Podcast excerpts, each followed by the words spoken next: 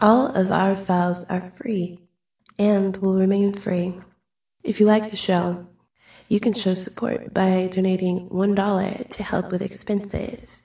Just use the PayPal link on our website, YouTube channel, or Facebook page. Thanks. Welcome back to part two of this exciting conversation we're having with Harry Cooper of the Shark Hunters concerning Hitler's escape. And now in part two, we're going to cover Hitler's exile. Now, we got your take on uh, how it all went down, Harry, and because much of what you contribute with is personal stories, reminiscence, you know, talks with people who actually lived there, who actually experienced stuff. We've been going a little back and forth, but I take notes here of many things you mentioned about the post-war period. So I have many questions to you about that. But before we do that, I promised one of our listeners to pitch you some of his questions. All right. Because we have uh, one member of Shark Hunters here, and in fact, he has. Oh, he has four questions. but they're interesting. Uh, he says, I read your book, Hitler in Argentina, and I believe you, Mr. Cooper, but my twist is that it was never Hitler.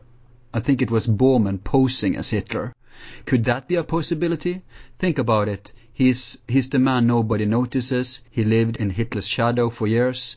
And if I was Bormann, I would want to do the same still, never be the prime subject. I think maybe he's, he's referring to something in your book, Hitler in Argentina. Maybe he's referring to that Bormann got away, but not Hitler. But we have, have your take on that already. But you want to comment up on that question? Yeah, they, they both did get away, not the same way, not the same time. According to Don Angel Alcazar de Velasco, uh, he helped Bormann escape on a submarine. And uh, they, uh, according to Don Angel, they were going to take the submarine back from where they put the men ashore in a little town called Puerto Coig, way down at the southern end, almost to the, uh, Tierra del Fuego. And they were going to take the boat back about halfway from there to Buenos Aires and scuttle it.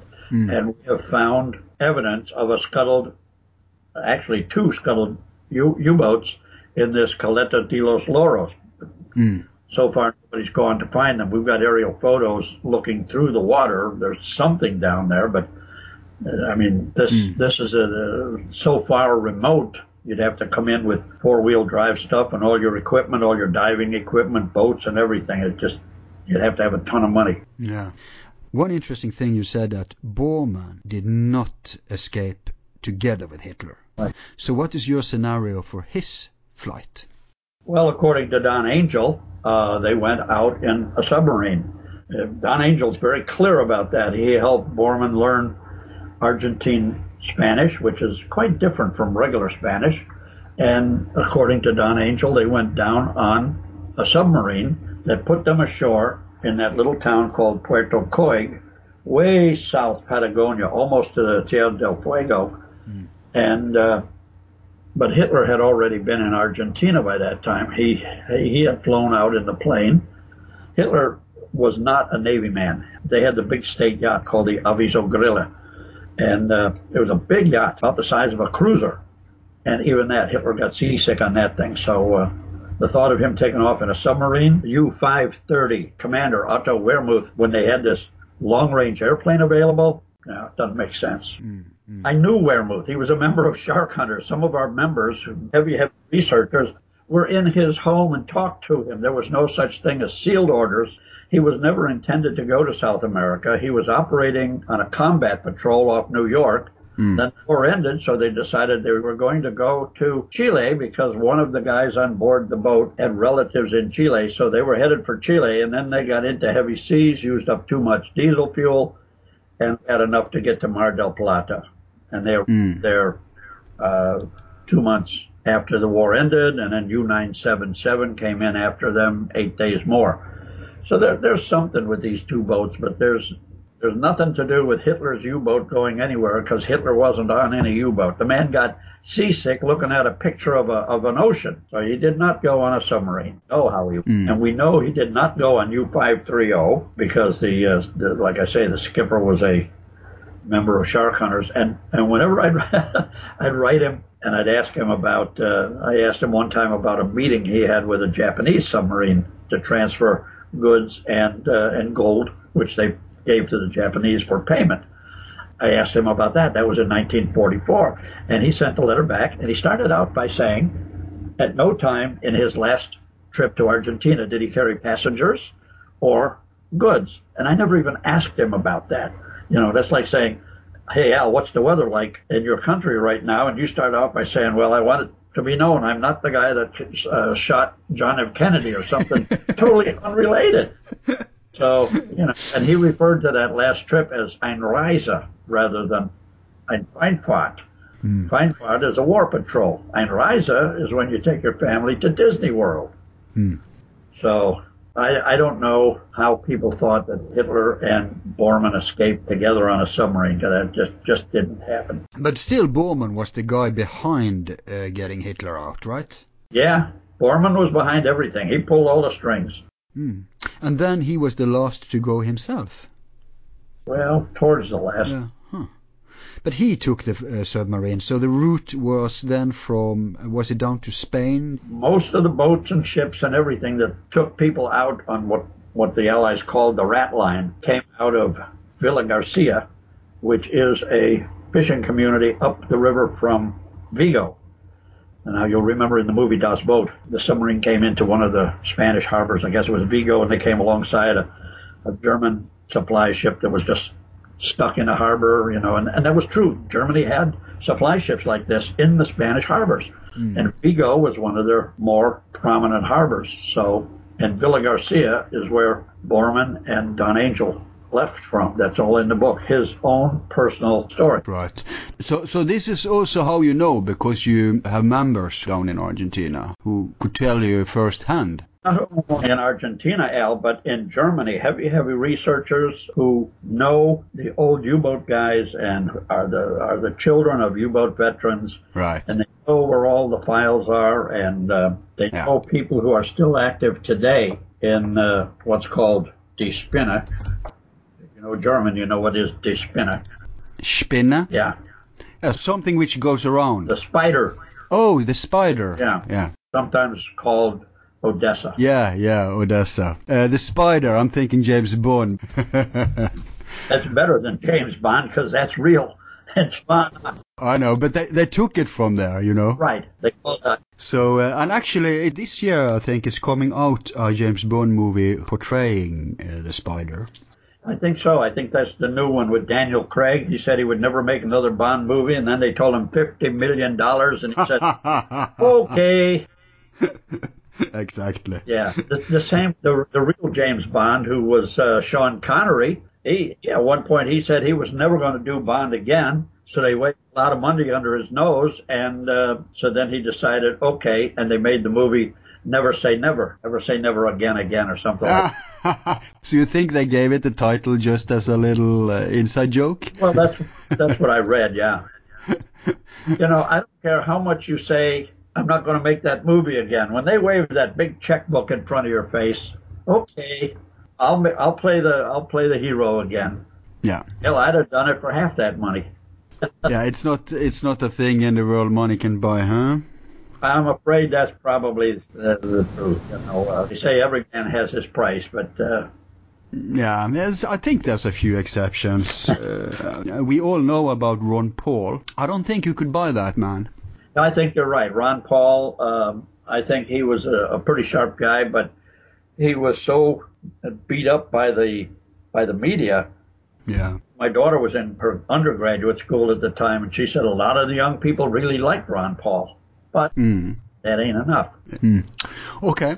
The second question is, for the Himmel project, Die Glocke, Bormann hired Richter, gave him a chance on the island Himmel, and when the world press demanded answers, Bormann just called him nuts, uh, pulled the project, order him to act nuts so the project will lose all credibility, and then move it later to another base in Antarctica or South America. Uh, yeah, he just wants to know your take on it. Actually, uh, Richter did not work for Bormann. Richter worked for Professor Kurt Tank, the guy who designed the Focke-Wulf FW-190.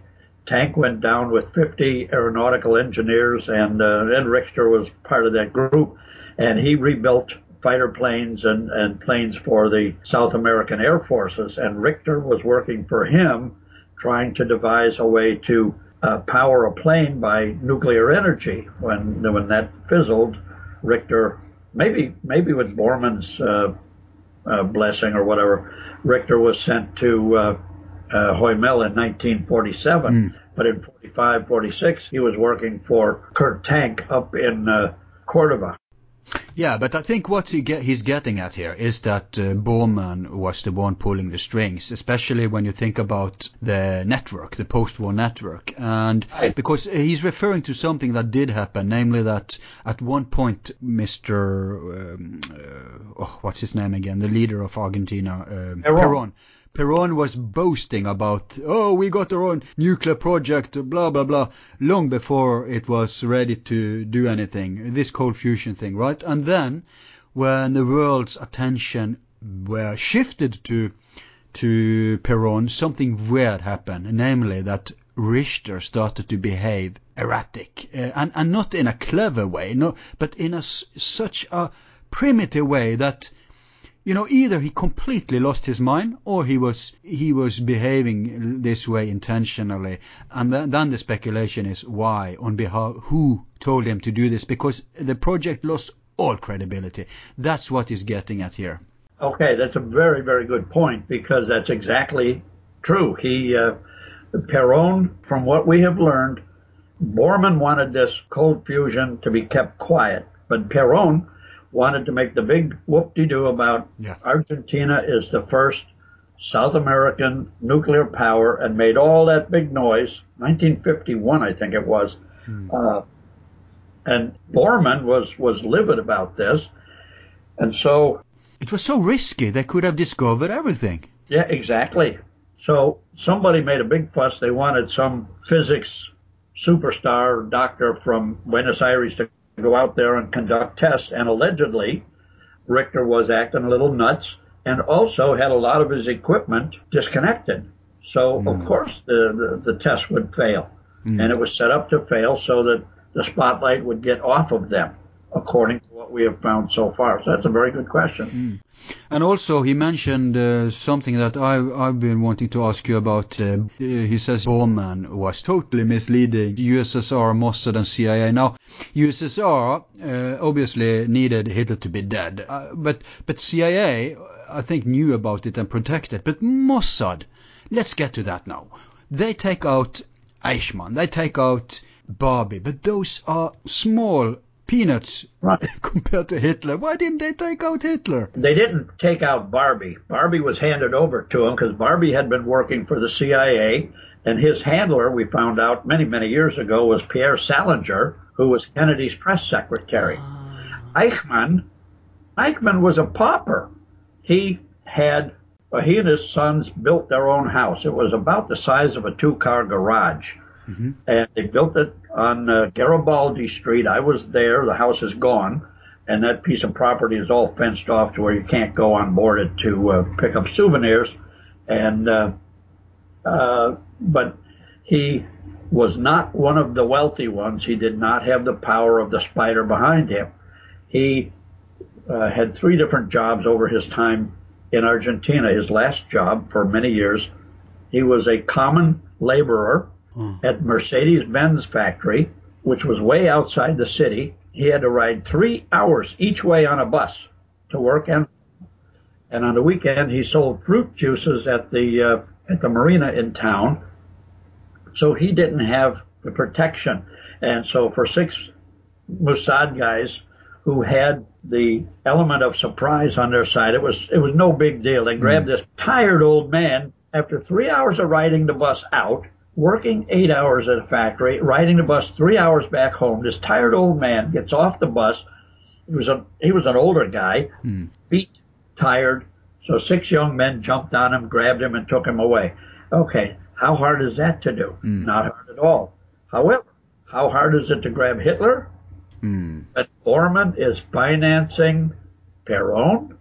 Mm. How hard is it to grab somebody like Hitler or Bormann or any of the other big guys that are being their their safety is being paid for to Peron. The only way, and, and I've looked at this six ways from Sunday, the only way they could have got Hitler was to mount a full scale military invasion Mm. of Argentina because Peron wasn't going to give him up. No. Peron had billions of dollars coming in because of these guys, and he was not going to give up any of them because he was making all this money. Uh, do you think that there's a possibility too that there was some leverage over Israel? Maybe I don't know CIA or someone. Uh, because we know that the paperclip, uh, the Gehlen, we know that very many uh, Germans were integrated into the American system, so there may have been also pressure from America to to keep uh, hands off uh, Hitler. And Levenda said that he talked to a Mossad agent who said that after uh, Barbie, who was the last one, Yeah. they got orders in Mossad to drop the whole Nazi thing. No more. No more, uh, and and that was due to a lot of things: economics, uh, public relations, blah blah blah blah blah. Right. And it was so long, and now they were, uh, you know, concerned with Palestinians and all that. So so I'm thinking then, you know, if they if they only get these small peasants to use chess language here, it would be too costly to go after the king, right? Yeah, exactly. And uh, as you say, there might have been pressure on Israel. I don't know. Yeah, there probably was pressure. I'm guessing from uh, the U.S. through the CIA, NSA, or any one of the alphabet soups. but look at look at it this way, Al. Right now, the cash register is constantly ringing in Israel about those terrible old Nazis. What if they'd have grabbed Hitler in 19, well, let's pick a number, 1950, 1960, and they execute him?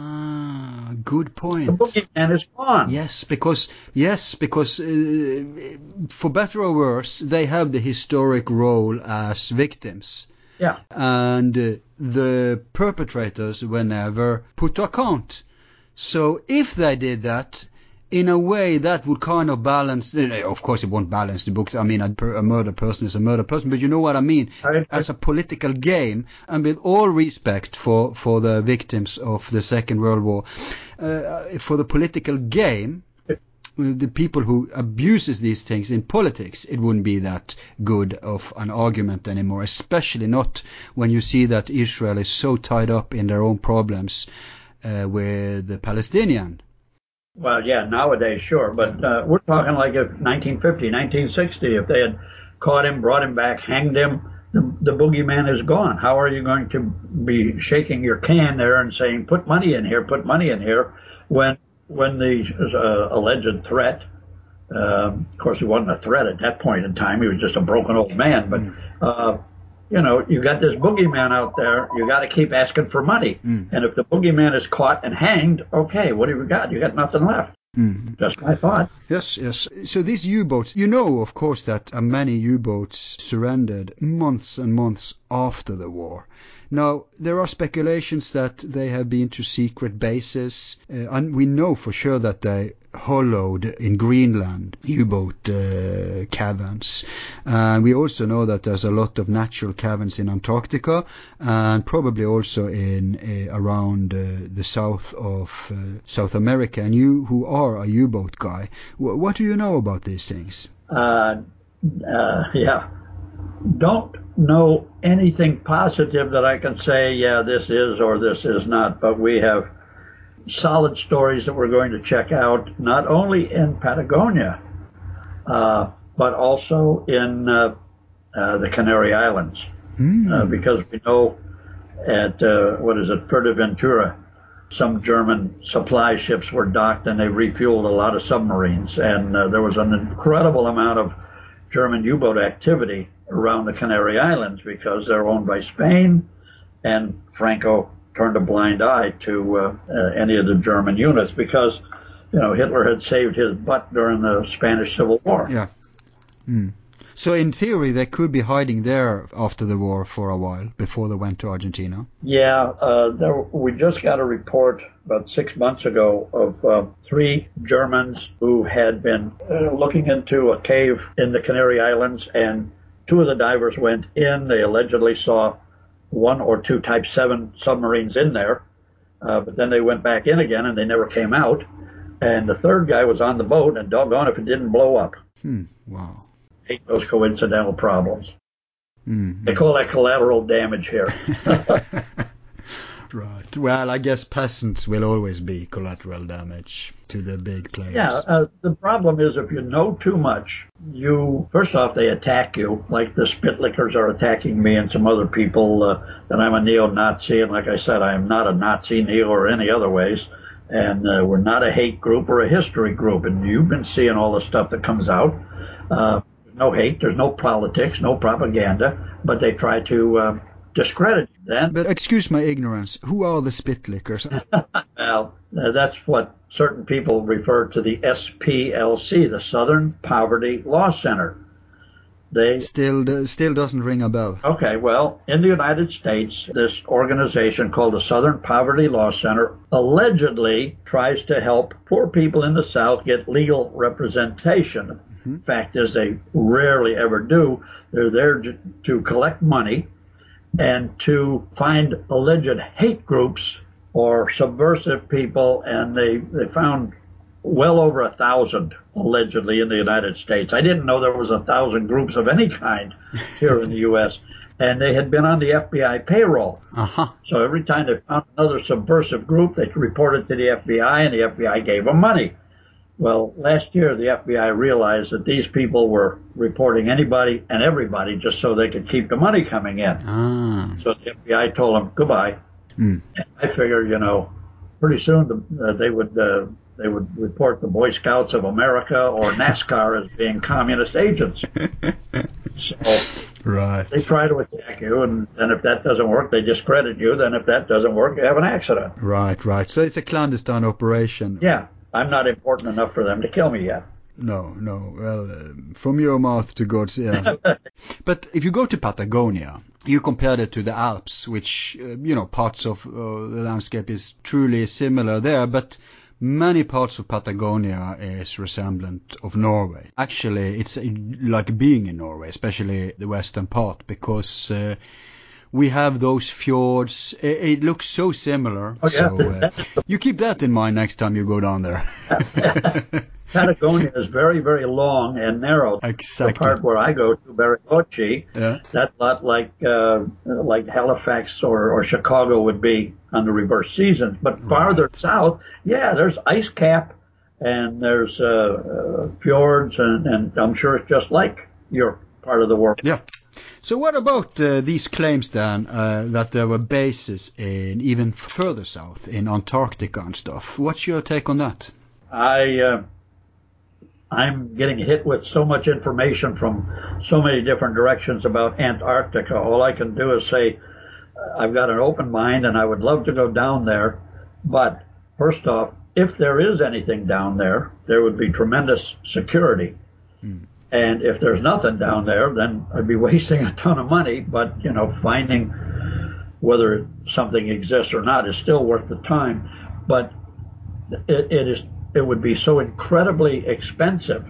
Uh, I'm a life member of the Adventurers Club in Chicago, and I used to have dinner with Charlie Walgreen, the guy who owns all the Walgreen drugstores, or used to passed away.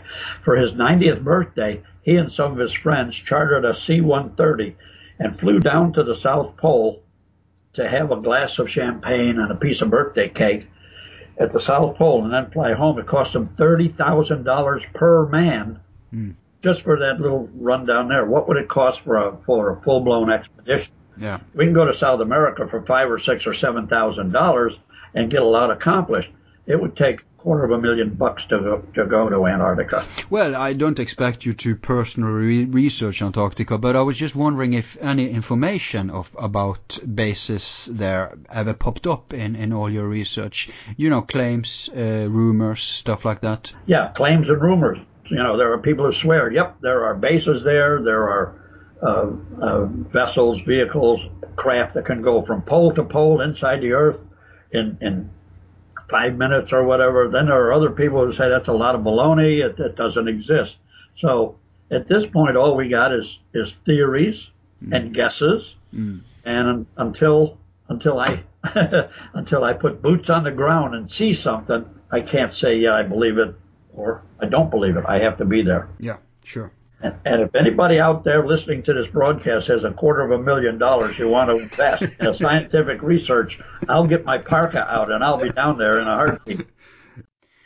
Okay, let's go now to Trace. Let's hunt Hitler, regardless of History Channel. Let's hunt him. So he goes, and you were saying he arrived at was it Uruguay or Paraguay first? Uruguay. Okay, and from there? Oh, from there uh, over, and they took the train to uh, to the Estancia San Ramon, which is about 40 miles before Bariloche. And back in those days, that's where the rail line stopped, and uh, they got there in August or so, which was the dead of winter. And when I was there in 2008, we went to this Estancia San Ramon, uh, the Rancho San Ramon, and talked to the manager of the ranch. He was a very nice young man, about 40 years old, spoke Argentinian Spanish with a German accent, and he also spoke excellent English with a German accent. And he was answering all our questions very politely, very straightforward, until I asked him which of the guest houses did Hitler and Eva Braun stay in while they waited until the spring thaw to go to their estate. And the man was 40 years old. You'd think he would have just said, what the hell do I know? I'm, I'm only 40. That was ancient history before I was born. Mm. No, he very clearly and very slowly said, I have been instructed I must not speak about that. Hmm. So that that says a whole lot right there. Mm. Uh, first of all, it tells you that uh, not only were they influential back in the day, but that they're still influential. Yeah, that uh, that ranch at that time, I believe, was still owned by the uh, House of Schaumburg-Lippe, which was one of the German princes, and uh, the caretaker, who died many many decades ago, was uh, von Bülow. I forgot his first name, but you know that that uh, that's an old German name, obviously. A good friend of mine was Otto von Bülow, who was a Knight's Cross and Oak Leaf winner, mm. commander of a U-boat. Mm. Uh, so the point is, you know, when somebody asks a question like that, the easy escape would be to just say, "Hey, I'm only 40 years old. That happened before I was ever born." Yeah. Oh, instead he, he very plainly, pointedly said, "I have been instructed I must not speak about that time." Hmm, interesting. So, yeah. um, okay, so so this was the ranch, but Hitler didn't live there. He just stayed there for a while, right? They stayed there just for a little while till uh, till they could get through. Now, remember, in 1945, it wasn't like you could go out and call a taxi cab. You had to arrange for somebody to transport you, and, and you had to wait till the uh, the thaw because uh, back in 1945 the roads were not very nice.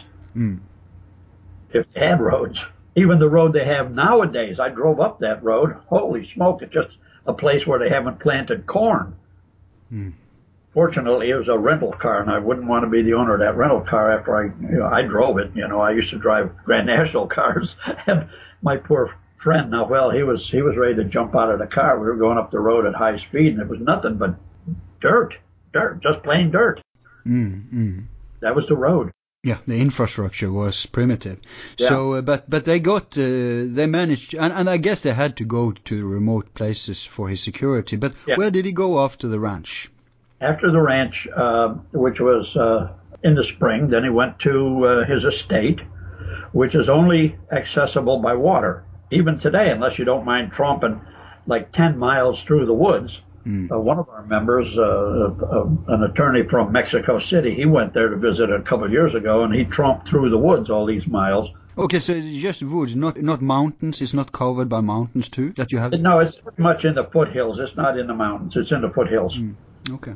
So, but at that point, it was only accessible by water. And if you come from one direction, you pass a, a large medieval-looking lookout tower where they had a couple of platoons of soldiers whose only job was to let the estate know when somebody was coming by, or if you came from the other direction, there was a small bunker Hmm. which served the same purpose. I was in, uh, in the bunker. You can't go to the to the tower because it's privately owned now. But we went by it, took pictures of it. We went by it in the water. Those pictures are on the website too, sharkhunters.com. Uh, and I was at the bunker, which has been dynamited. Uh, in 1960, it was blown up as a uh, as a, a weapons exercise for the Argentine army. They blew up this bunker. That's the that's the cover story, I guess. yeah, funny how uh, you know when people tell you, uh, you know, government tells you something, you have to wonder what do they really mean. Yeah, yeah. Uh, so once you got to uh, Hitler's home, it was self-contained.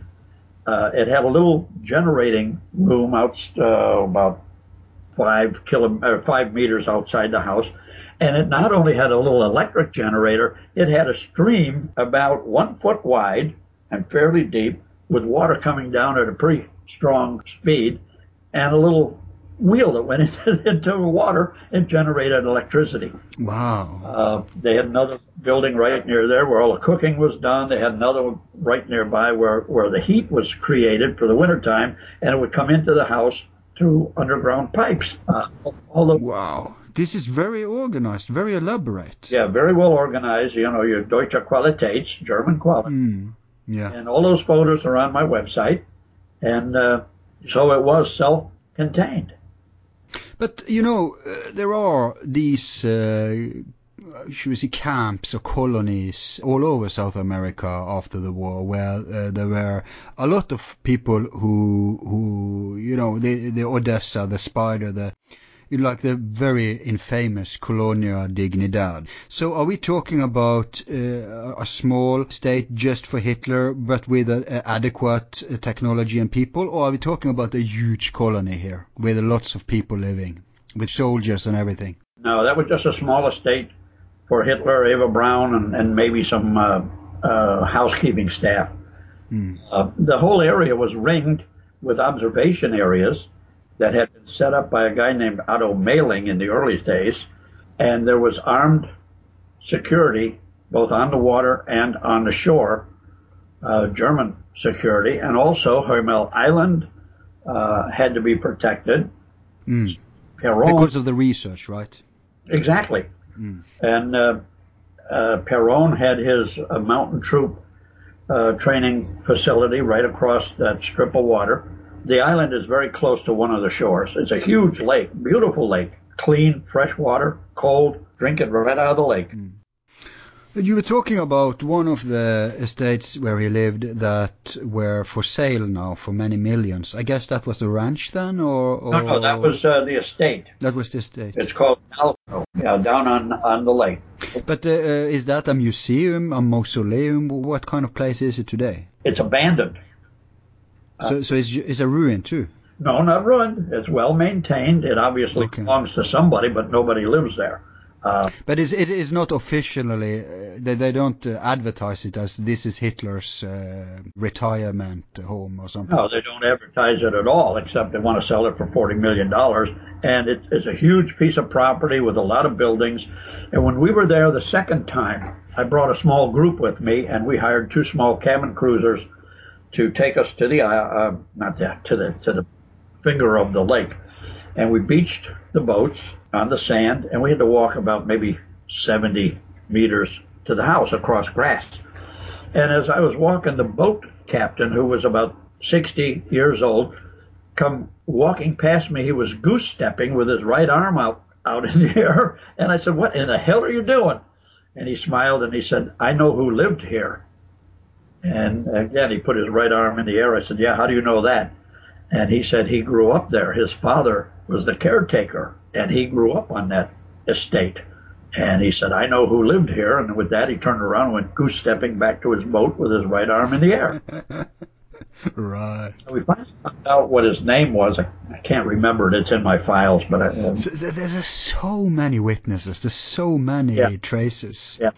okay, so so uh, yeah, people down there knew. And by the way, those who own it, if they had any American business sense, they would advertise it as Hitler's uh, mansion, and they would get get to sell it for millions upon millions. Well, probably. yeah, either that or open it up as a bed and breakfast. Yeah, yeah, a museum. Hey, you can sleep in the room where Hitler slept, you know, for only another $150 extra night. Exactly. Yeah, because they do that all over the world with historic characters. Exactly. So, so why not? Yeah. And it's and it's not controversial anymore. I mean, everybody knows uh, he, he was there. Yeah. So it's only controversial in Europe. You can't even say his name without having the Verfassungsschutz come back. Well, among I guess among academics, among the official narrative, but even that is cracking now, you know, because of all the evidence. So yeah, yeah. But okay, so was this the final destination, or did they move him around during the? They moved him out of there uh, either 1955 or 60. I, I, I thought it was 55, but when Eisenhower went down there in 60, we have to start looking at this again.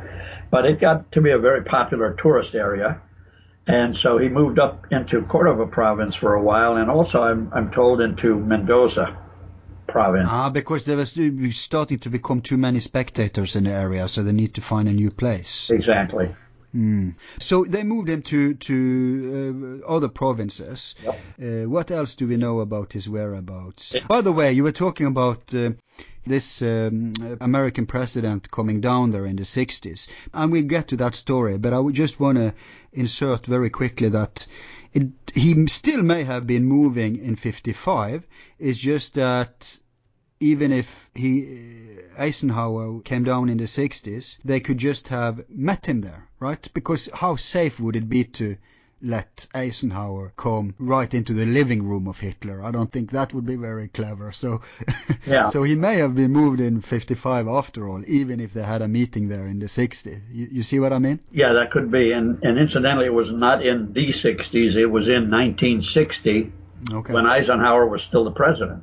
Yeah, right. Gotta... Uh, we will get to that, but just let, yeah. let's uh, track Hitler a little more here. So where, and then uh, what was the new place? Still in Patagonia?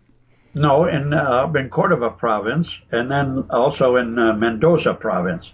But all, all, of these areas are in Argentina, right? Yes, yes. There's a mm. hotel in the Cordova province in the town of La Falda called the Hotel Eden, which had been built oh, at the end of the 1800s. And then in the early 20th century, it was bought out by Mr. and Mrs. Eichhorn. Eichhorn is the German word for acorn. Yeah. And they were very staunch supporters of Hitler, and Mrs. Eichhorn especially. Uh, and they had a big courtyard. Uh, German tourists came there all the time, very high buck. Um, and they had a big courtyard, and it was the only place in the whole section of the country where they could get overseas radio. And we have photos of hundreds of people, Germans, sitting in the courtyard listening to Hitler's speeches on the public address system there. Mm. I was in that very courtyard a couple of years ago. Uh, the hotel has fallen into ruin. Uh, there was a half-hearted attempt to try to bring it back to its former glory, but you're talking heavy, heavy dollars and no real reason to do it. Back in those days, um, you know, they had very expensive rooms, and, and a lot of German tourists came in the 30s, but mm. it's just kind of gone to hell now. What happened uh, when they got him uh, further away from there? It gets very smoky after that. It's very hard to pin down. Ah. And and I think Bormann, who called the shots, maybe he didn't need Hitler anymore. Well, I think you're absolutely right. After a very short time, he didn't need Hitler. As you'll read in the book, Don Angel was working for Bormann all through the 50s. And in 1958, he had a meeting with Bormann in, uh, where the heck was it? Uh, Bolivia, I think it was. And uh, during the course of their conversation, uh, Don Angel asked Bormann, what about the Fuhrer? And Bormann says, well, what do you mean by that? And, and Don Angel said, well, uh, are you going to bring him back or, or something to that effect? And Bormann said, that's not important anymore. Mm. So you're right. I think Bormann realized that he really didn't need Hitler Mm, mm. and uh, just didn't want to throw him to the wolves like they like they let happen to Eichmann. But uh, No, that that would be too dangerous for Bormann himself. So, exactly, mm. but do you think he may have uh, had a hand in uh, ending his life, or maybe that wasn't necessary because he was an old, broken man? Uh, he, he just let him wither away. What's your theory about that? we have no evidence at all to to show that Hitler was. Uh, uh, killed. We we have no evidence whatsoever. It just looks like he just died of old age. Mm. Uh, 1963, I believe it was. Uh, So was- you, you think Hitler lived until 1963? Yeah. Hmm. And even I think it was the Mossad at that point, or or one of the intelligence agencies uh, told their people at that point in 1963, that's it, forget about Hitler, was. What about plastic surgery? I've seen uh, I've seen some research online a long time ago. It may have been yours, I don't know. Uh, but I, I saw some uh, stuff, some pictures from Argentina where they said that uh, this was a plastic surgery clinic and many Germans came here. Um, do you think they did this on Hitler? Most likely. As for the plastic surgery, yes, we know they had that in many many places. There's a uh, a little village called Miramar. Yeah. in Cordoba province, which is about 400, 500 miles northwest of Buenos Aires. And there was a Hotel Vienna, V-I-E-N-A. That's not spelled. There's only one N in it if you spell it the Spanish way. Mm. And it was built in 1945, just before the war ended, Mm. with German money. It had elevators and it had air conditioning in a in a hotel 500 miles away from civilization. It also had a plastic surgery clinic, and it also had a 60 meter high lookout tower. Why do you need a lookout tower for a resort hotel? And what do you need a surgery clinic in the middle of nowhere? Yeah, exactly. And uh, one of the fellows I know very well, I won't go into his name because he's scared somebody's going to kill him. Uh, he's 73. Uh, and his mother knew uh, Eva Braun very well and uh, Magda Goebbels. And when the war ended, his father disappeared. His mother took him and went down to their coffee plantation in Bolivia. And uh, he had been to this hotel in 19 in the 1960s, the Hotel Vienna, and it was open and full going. And he said it was all Germans, hmm. and that the plastic surgery clinic was was going every day. Hmm. And then, who knows? Maybe maybe it's the wrath of God. I don't know. But the lake, it's a, it was right on the shore of a salt lake. All of a sudden, the lake rose and rose and rose and filled this hotel all the way to the ceiling of the first floor, which of course destroyed it. Everybody had to leave, and the and the lake finally went back, and the remains are still there. I was in them, uh, and uh, there are still pictures on the wall of German cities, German writing on the wall, and uh, here's another place where uh, no passar means Harry's welcome. The place is surrounded by a very high fence, hmm. and there was, the lady was supposed to take us through there at one o'clock in the afternoon, and we had driven like three, four hours to get there.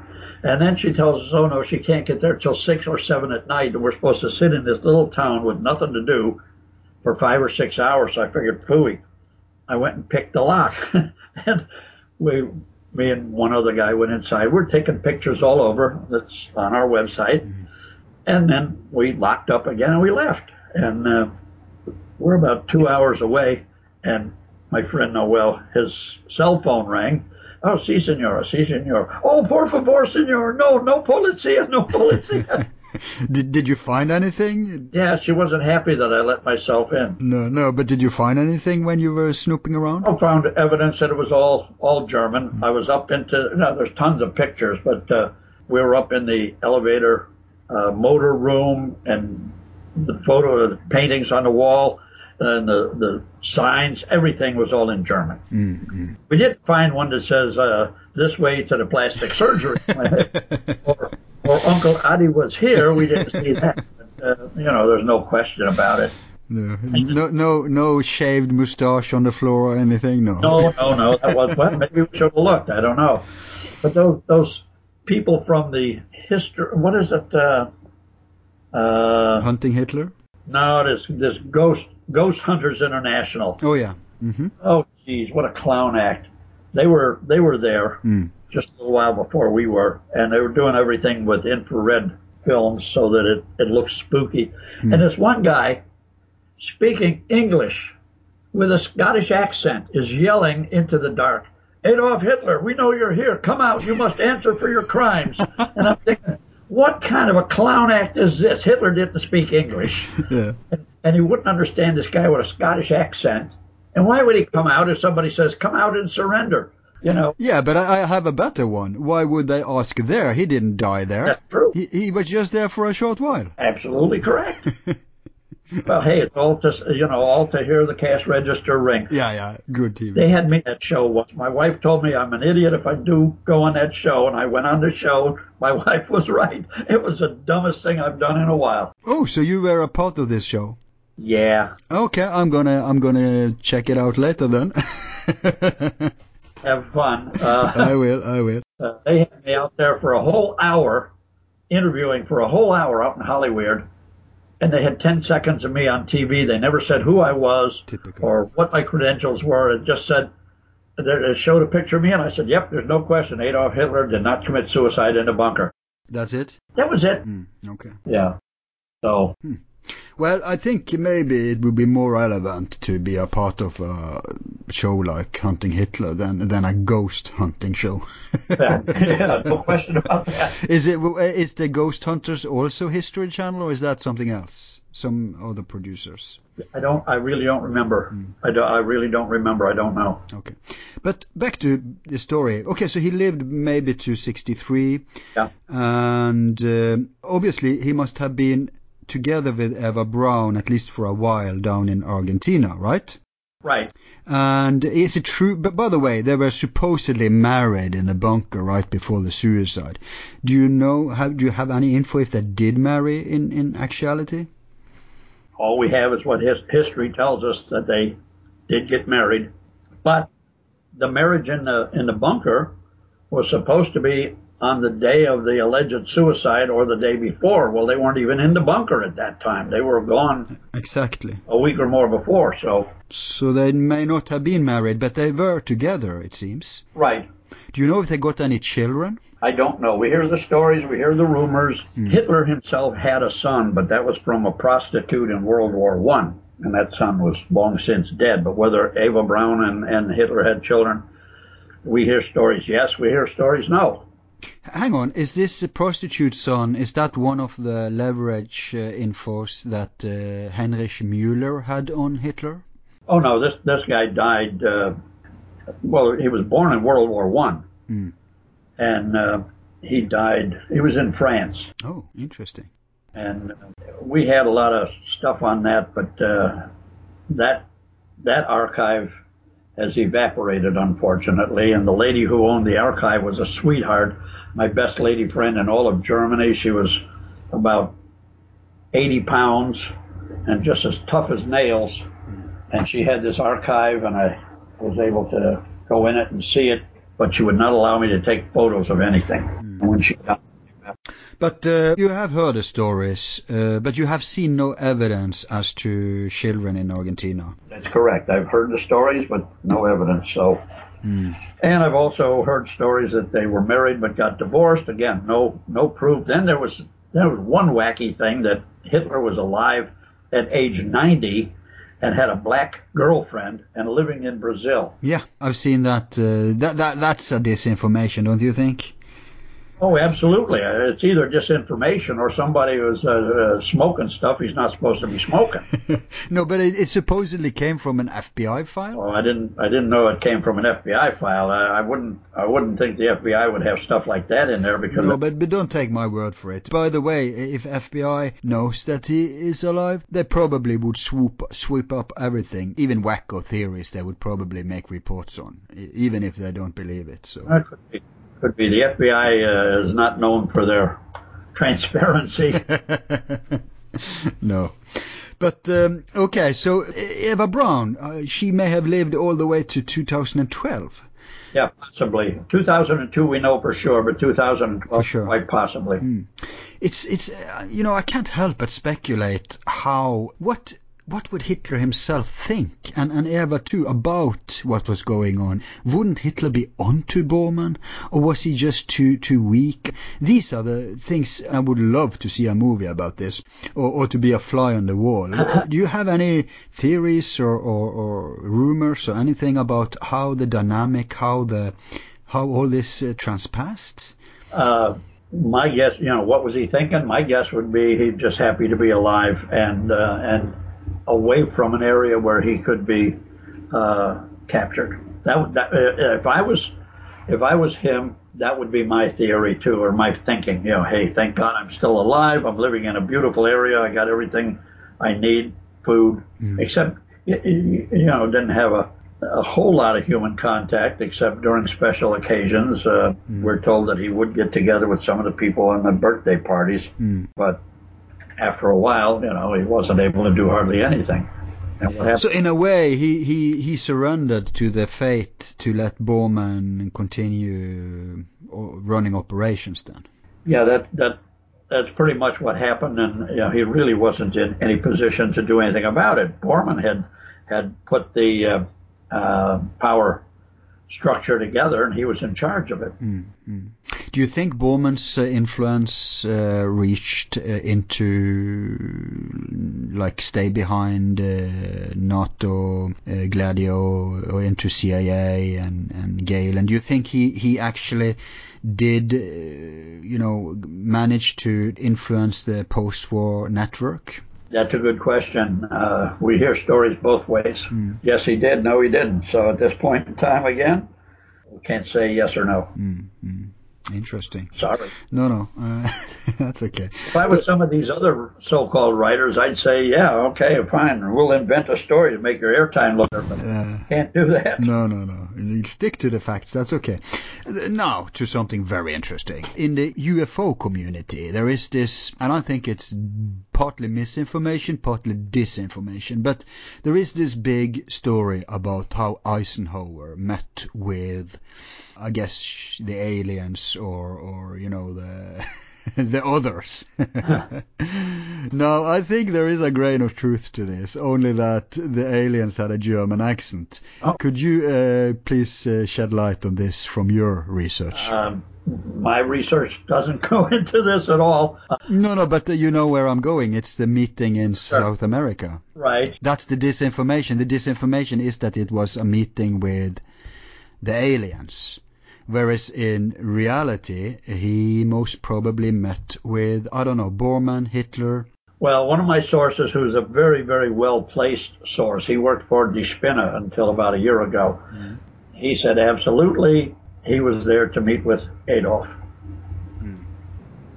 And uh, whatever they were doing, we have speculation on that, but that's all it is. Yeah, what is what is the speculation? Uh, I mean, as long as people know it's speculation, it's okay, it's fun, you know. yeah, I forgot. I forgot what the speculation was. Could, could it be that uh, they, uh, I mean, uh, Eisenhower probably didn't know uh, in the beginning because uh, I know that Stalin and Eisenhower and many other doubted the British story. But the fact that the meeting, and, and when was this meeting, by the way? In 1960, I don't know the exact. Yes, so it's after it's after the project, the research project may have succeeded, you know. And I, I didn't say that uh, they were meeting uh, Hitler and, and, and Eisenhower. I said it is told to me by one of my sources that was why Eisenhower was down there. Right. But by the same token, and I, I can't understand, I can't explain this for the world, but when Bill Clinton was the president, he and his wife Hillary, you know, the, the, the queen or the empress, whatever the hell she wants to be, Sure, we they all- were down at this same place, Xiao, Wow. during his presidency. What the heck was that all about? So It can't be. It can't be that kind of place that everybody wants to go to. If you got a lot of money, you go to uh, the Riviera or you go someplace like that. You don't go to the outback of uh, of Argentina. But is this place uh, strategically placed uh, when you talk about a post-war network of uh, former Nazis? Could it be that there is some kind of power base, Bormann base there? That I don't know. There was a lot of Germans living there. That part we do know, and there was a high security area for Germans living there. There were a lot of SS men. I met some of them. There were a lot of families that came over from Germany, and and the men were in the party or in the SS or whatever, yeah. But I don't think it was strategic from a military standpoint. Um, no, polit- so, political maybe. I don't know. I don't know either. But why, why they were there, who knows? And uh, mm. of course, speculating with Bill Clinton and Hillary there, they were buddies with Cristina, who's the current president. But this was 20 something years ago, and Cristina was young and beautiful then. And we've heard stories about Bill and Hillary. So Hmm. But uh, you know, you said it yourself that there are children and there's children, children still living on. How much of the, should we say, the, the philosophy of the party and of Hitler's uh, notions do you still think lives on among these people? Do you think they have upgraded, uh, that they are kind of following our culture today? Or is it a stronghold of the old ideals that they held? That I'm sure you know a little more about because you're so connected. What's your thoughts about that? Yeah, I know a little about that. Uh, it, it depends. Like, uh, uh, for instance, uh, what is it? Bormann's children. Uh, his oldest son was a, a was a minister or a priest or something, and he was totally 180 degrees out. Are you talking about the children in Germany or? or uh, that was in Germany, but down in Argentina now, mm-hmm. I only met a couple of the younger ones. Uh, I went in, into uh, in this one village that had been settled by the sailors from the Graf Spee in in Cordova province, and I went to buy some presents for my wife and kids, and the guy didn't speak mm. English, so I thought maybe he could speak German. So I, I spoke to him in German, and no, no, por favor, uh, senor, momentito. And he's on the phone yakking away. Uh, so he tells me in, in Spanish five minutes. So I wait, this good-looking young German kid comes in, about 30 years old, six foot tall, blue eyes, blonde hair, and uh, he spoke, you know, obviously German, and he helped me pick out what I needed for my family. And then we talked his grandfather was an adjutant in the Panzer Corps under Kurt Panzermeyer. And so he knew the history quite well. Now, whether he was political or not, we didn't get into that. Mm. My guess is, yeah, they are because mm. think about it, Al. You are the way you are because of the way your parents taught you and because of your environment, your surroundings. Mm.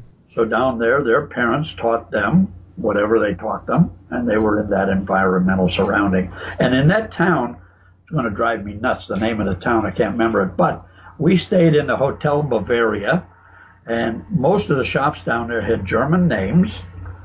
So, hmm. draw your own conclusions. Yeah, yeah.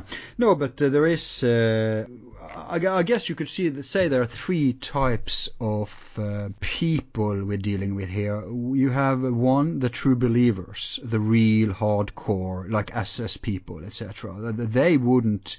I mean, for them it was a lifestyle. It wasn't just uh, an opportunistic thing. They were true believers, and Hitler was the redemptor.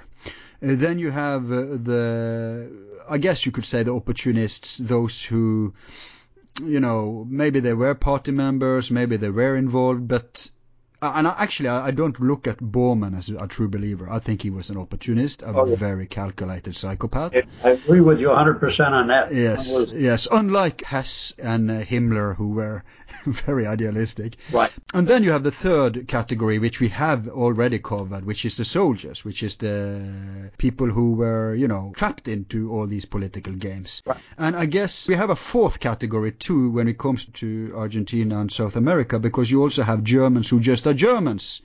Uh, without having any ties or associations with, with the Nazi party or anything, because there's been Germans there for ages, long before there was anything called a Nazi. Exactly. So uh, in in this mix of all kinds of people, I'm kind of interested in seeing how influential were the true believers, the what we could call the Odessa, the spiders, and we know that witnesses about Hitler, some have been threatened. Uh, I think one got a phone call from uh, to leave Eva Braun alone.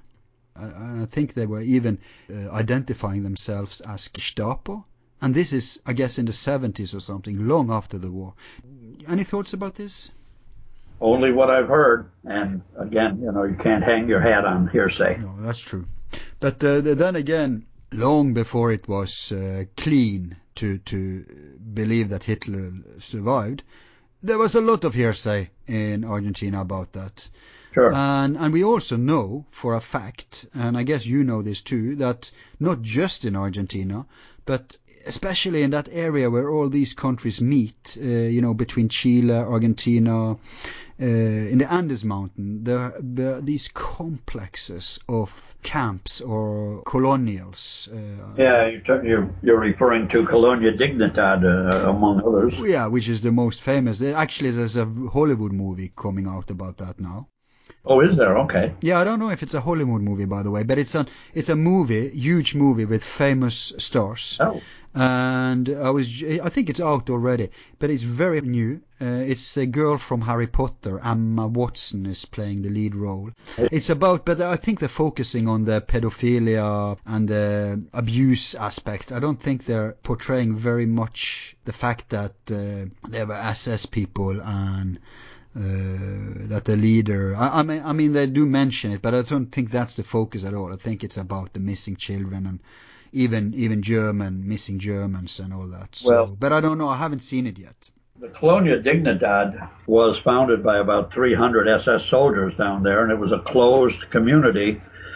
But allegedly, when Pinochet was trying to topple Allende, uh, thousands of Allende supporters were hauled into Colonia Dignidad, but they never came out.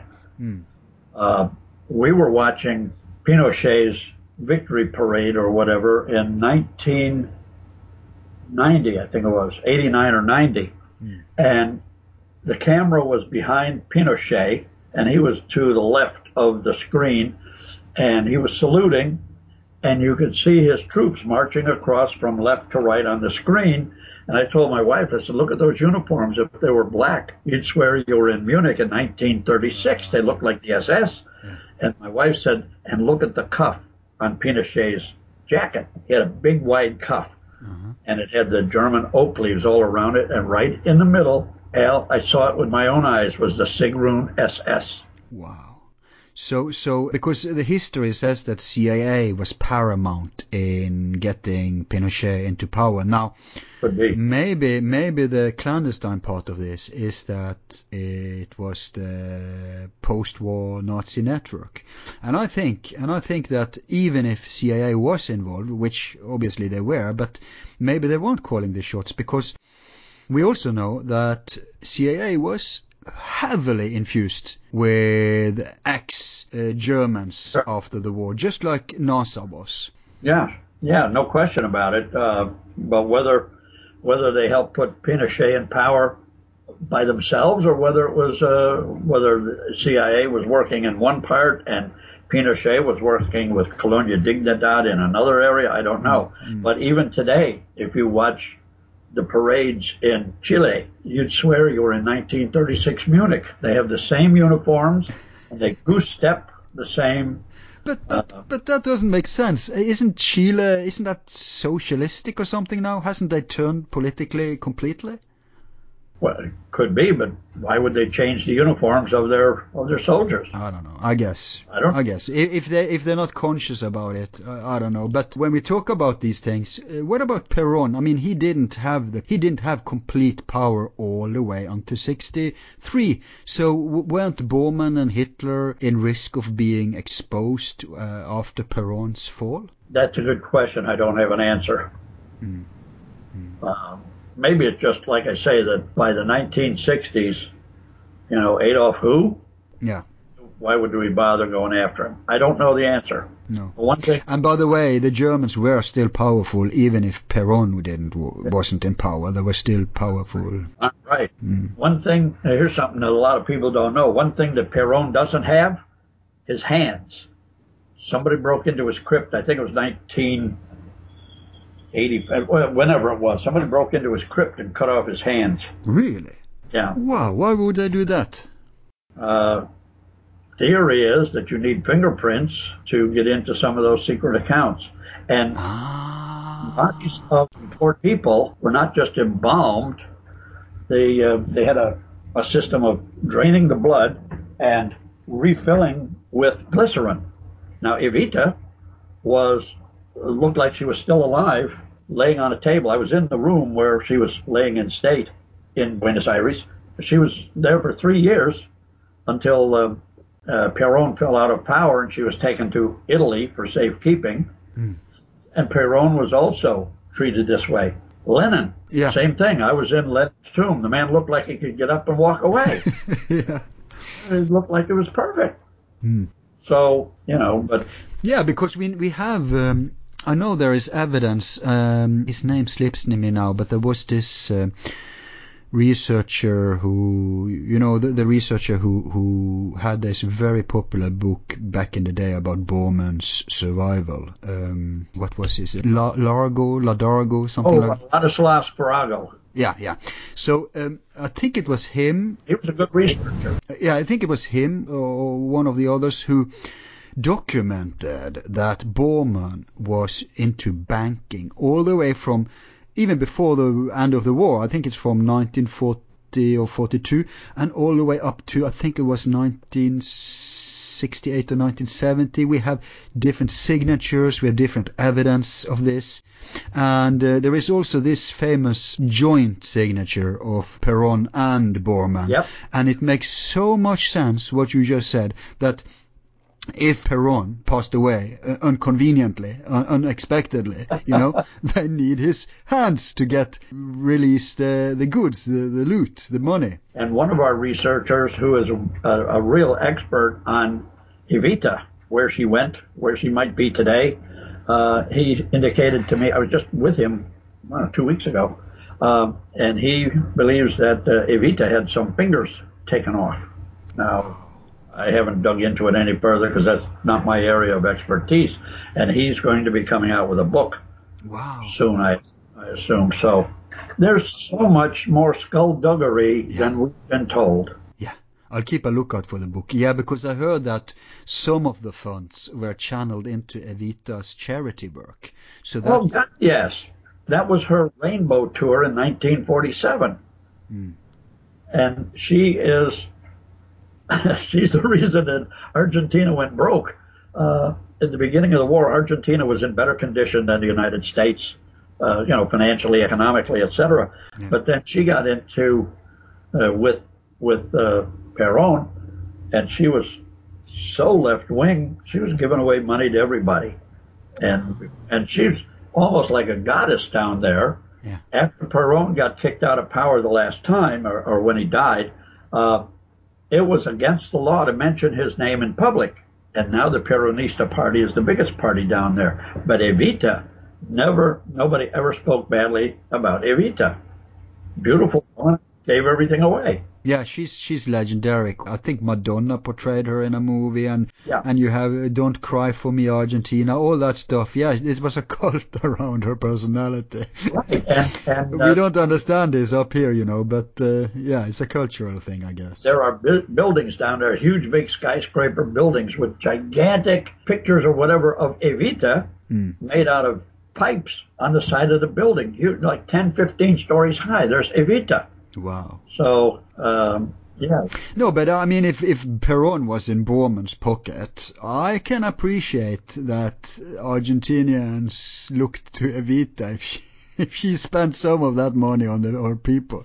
I can I can understand why they like her because the alternative would be Bormann, which he didn't. He wasn't the most generous person around.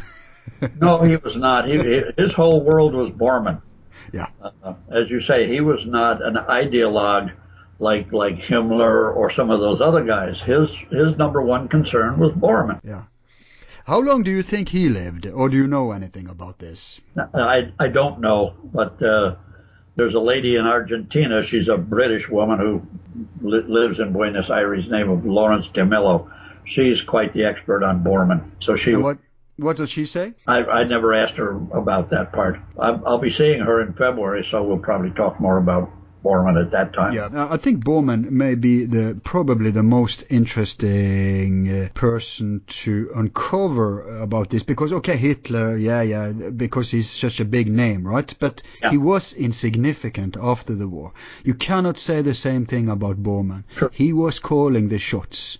Yep. And digging into him would probably uncover a lot about today's uh, uh, should we say financial, uh, you know, corporations, cartels, because he invested heavily into, he, he became the super capitalist. Right. And there are even conspiracy theories that 9-11, uh, you know that 9-11 is very significant for people in Chile. No, I didn't know that. Yeah, because that's the day Pinochet took over for when they ousted um, Allende. No, I. That was 11th of September. So some people say it's a signature about uh, the, the people behind the, because I mean, one thing is primitive terrorists with box cutters, right? But the conspiracy theory, and I, I'm not saying I'm buying into it, I'm just referring it, is Right. that behind the, those people were powerful influences. And uh, some say, I mean, some say it's an inside job, but it's it's probably, you know, I won't get into that now, but it's not so logical. I think if there are higher powers involved, you have to look to who have the influence and the money to do something like that. And yeah, people are pointing to the Saudis, but we also know that the Saudis are Wahhabists and the who else than SS people were building them up before the war, during the war, and especially after the war. So yeah, there is. You said it yourself. Everything is connected to everything, and we don't know. So it's speculation. But 11th of September is a very interesting date. So just to mention that conspiracy theory too. I would not have heard that. Yeah.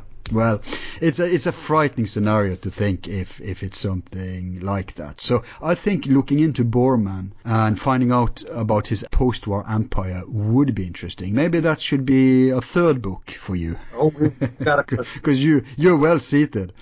yeah, we've got a couple other books already in progress. Oh, let's hear what what's your next research project? Uh, the next one is prime, probably going to be uh, all the all the spook stuff that went on. We've got tons and tons of files from uh, some of our people who were spooks during the war, like uh, Peter Hansen and some others, and uh, we'll knit it all together in, in a book about uh, spook work during the war. For the uninitiated, uh, spooks are referring to Spies. So you have uh, you have people in your network who used to work for the espionage uh, agencies. Yeah, absolutely.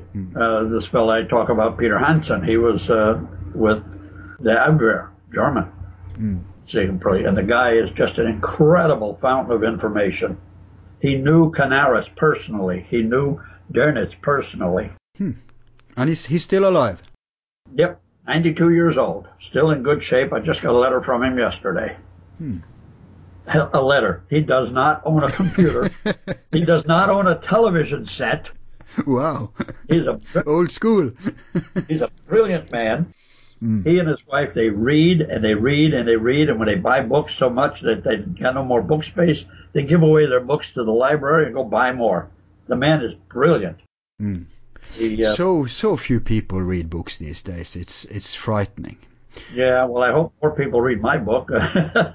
No, but books books are the way to go because sure you can look at the television uh, program etc. But uh, you never get in depth, and you always get the narrative that they want to put out. But books, on the other hand, gives you the opportunity to relate to the information. You can be much more critical to the information. You can verify. You can track down stuff. It's a completely different Yeah. uh, thing. And in the old days, people used to read. Yeah, well, not only in the old days, my daughter, who's uh, now 24, when she was just a little kid learning her alphabet, Oh, she complained and complained. I said, listen, once you learn how to read, uh, you won't be able to get away from it. And sure enough, as soon as she got reading, when she got into high school, she was buying books like mad. She owns more than 400 books, and uh, she was always at the library getting more. And, and I think this is wonderful because uh, she just finished her first year in her master's program with a 3.9 grade point average. Uh, but with a book, if you miss something, you can go back and look it up. You can take mm. your yellow highlighter and highlight passages that you need to remember. You can look at the back of the book and find out what your sources were. Mm. And yeah, I, you know, and I'm not and, trying and to. And it's very healthy because when you get into reading, eventually, and I'm saying this, you know, for the benefit of people who maybe don't read that much, but you, you will discover that it's better than movies because you get pictures in your mind. Exactly. Uh, and it makes you much more creative. Right. And uh, of course, I'm not. Of course, I, yeah, I'm trying to uh, sell my book, but uh, not for the obvious reasons. I don't get any of the money from the book. I don't get a salary from Shark Hunters or nothing. It all goes back into running Shark Hunters to where we can find this history and, and just tell people about it. I, am just mm. I'm an old guy. I'm on I'm on retirement, so I don't need money from the book. Mm. But I just hate a question that doesn't have an answer. Mm. So I got to find the answer. Mm, uh, I have a couple of more questions for you, uh, sure. which you can answer before we go. I have one personal question, but I want to end with that. Uh, I want to ask first. Uh, you said they have financial problems in Argentina today, yeah. Uh, and back in the day, after the war, they were very wealthy because millions upon millions were pumped into to it from from uh, right. surviving Germans. Now, why do you think that? Is it that everybody has uh, died away? How could how could the money disappear from Argentina? If you know something about that. I, I don't know anything about it, but uh, are, uh, you're assuming that the money did disappear. Maybe it did. Maybe it's locked up in somebody's own personal account. I don't know. Mm. But when I was there last year, uh, the streets needed repair work, the sidewalks needed repair work, and it wasn't done. Whereas prior years, everything was spotless.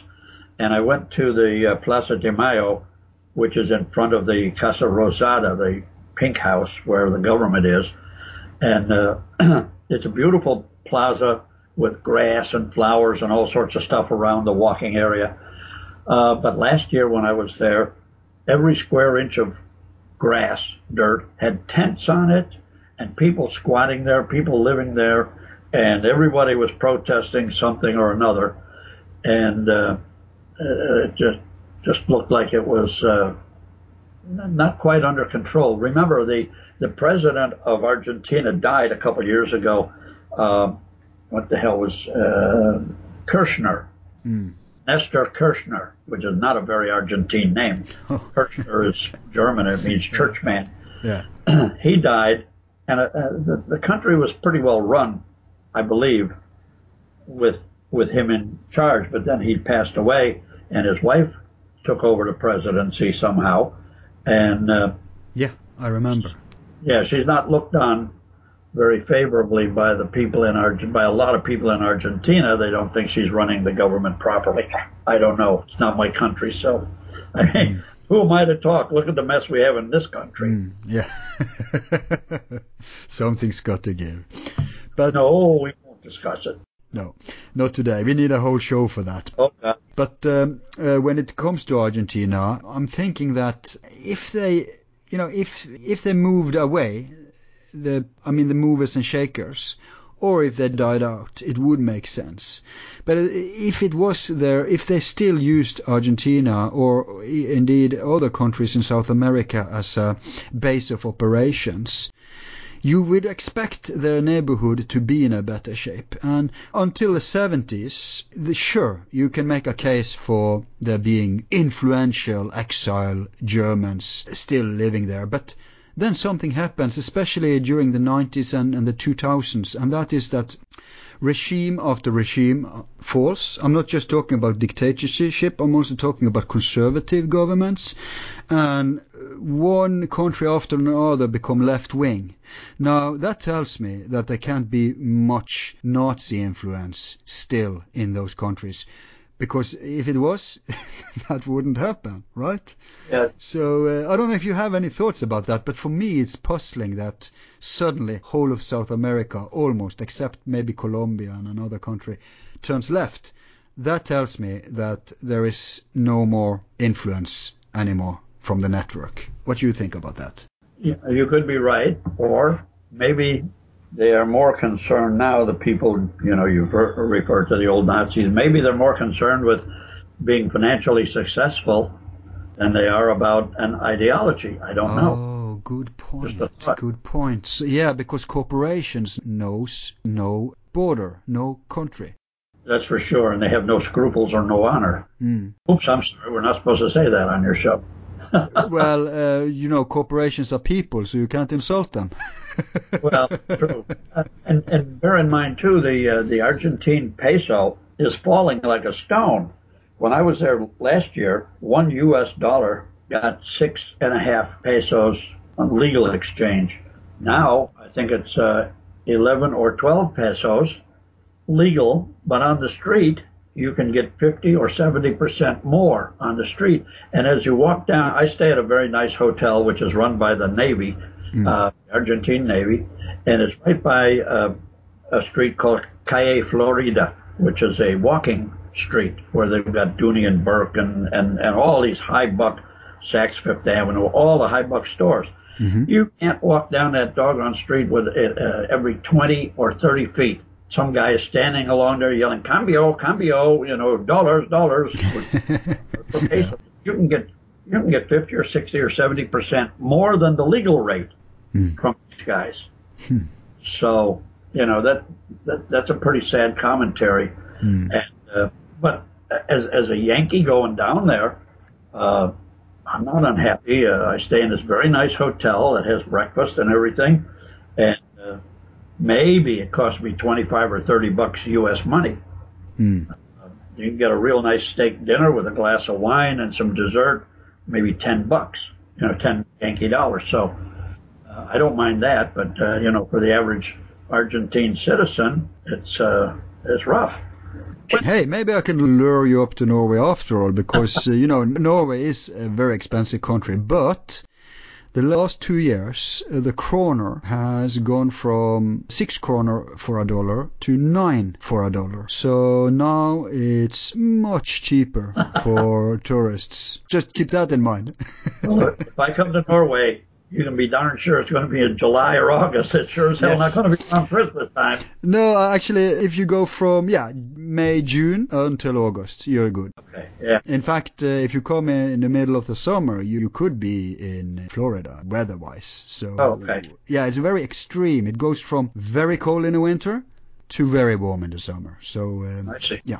Now two more questions, and then yes, I'll let you go. Um, you should be getting my monthly magazine, Al. Tells you all the stuff. No, but I'm I'm gonna do better than that. I'm gonna buy both your books. Uh, I I should have done it before this interview, but you know it's also recent. You know we were it's not long ago that we tipped off. So I'm gonna get both your books, and if we have you back in the future, I'm much more prepared. Yeah.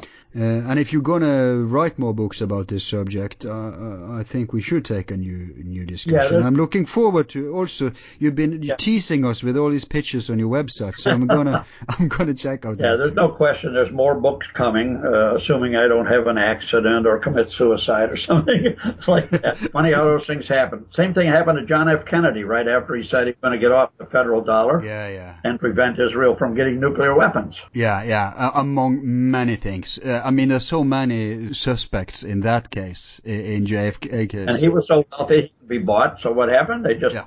you know, like the like the Mexican drug lords say, uh, we'll pay you either in silver or in lead. It's uh, not yeah. a hard decision to, to make if you've got any morals and scruples. You're so right. But for the record, you have no plans of accidenting or killing yourself, right? Oh, that's for sure. yeah. Uh, if I didn't kill myself when my son was killed back in 1984. Oh, I'm sorry. Uh, yeah, and, and I raised him. Yeah.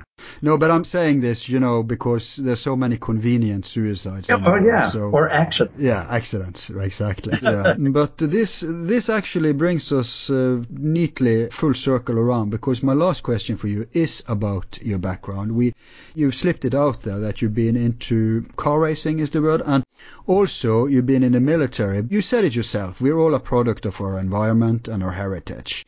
And you also told us a little about how you got into especially the Hitler survival thing. Yeah. But uh, just at all, why did you found the shark hunters? How did you get into what? Why was your interest around all this stuff awakened in the first place? I think it would be interesting since you're not into this from being an academic historian or something. People would probably want to know why is this Harry Cooper guy? How did he become an expert on all this? And and why did you at all become interested in all this? Yeah, that's a, that's a very good question. Uh, I came out of uh, high school. I wanted to be a fighter pilot because I knew every fighter plane there was in World War II. I went into the Air Force, and surprised they do not issue you a fighter plane. And uh, so I was a special weapons guy, and I got out because um, I qualified for pilot training, but they had shut down pilot training because they were overloaded with pilots from the war. So I got out, went to college, went into the regular working world, and uh, I was also driving race cars, uh, short tracks around Chicago, and then on the super speedways, Texas World Speedway, Pocono, etc. And then everything went upside down. I, in the 1976 Texas 500, I was in the lead group with some of the greats, A.J. Foyt, Bobby Unser, Al Unser. I blew the engine in my car.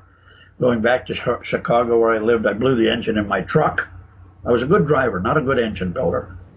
and uh, Yeah.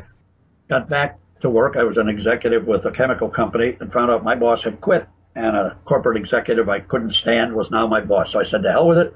Sold everything I owned, bought a 30 foot sailing yacht. I'd never sailed before. And I put an ad in a cruising magazine for female crew companion. Got over 200 replies. Cut it down, cut it down, cut it down. And I left Chicago with a blonde, a brunette, and a redhead that were 24, 24, and 25 years old. And I was 40. And it was a nice life. They were all Yeah, nice. so we sailed to the Bahamas and came to this one island called Darby Island, which was round. Most Bahama islands are long and skinny. This one was round, three miles diameter, and there was a ruined mansion on the hilltop. So I asked the old caretaker, what was the scoop? And he said uh, they had provided fresh water and food to German U-boats. And my first thought, of course, was those damn Nazis, because that's what we were taught. And uh, he showed me where to chop through the underbrush, and I found the remains of the barracks building and the radio shack. Took pictures of it. Okay. I had other things on my mind that were more important, like Karen, Lynette, and Debbie. Which were these uh, female companions? Yeah. yeah. so finally, after, you know, one by one, they went back home, and another one had come out, and et cetera, et cetera. And finally, after about eight years, I put my hand in my pocket. I had $5 left to my name. And so the adventure was over. I sailed back, and I went back to work as uh, vice president of, of a company. And I started to research the U-boats. And I found out that all this stuff about murdering people in the water and rabid Nazis and all that was all propaganda. They were decent young men, just like I was when I went into the Air Force, just like everybody is when they go into the military. And worse yet, they had the worst casualty rate of any military source ever in history. As a comparison, the United States Really, Navy- really, It's really more than the Soviet Russian. Uh, Yeah. That, that can't be right. I mean, during the Second World War, millions upon millions of Russians. Right. It wasn't the Allied who took the load; it was the Russians. right, but I'm talking percentage. Okay. as a as a comparison, the United States Navy submarines had the worst casualty rate of any American military source uh, uh, service. One man out of seven was killed. One man out of seven, Al. That's a lot.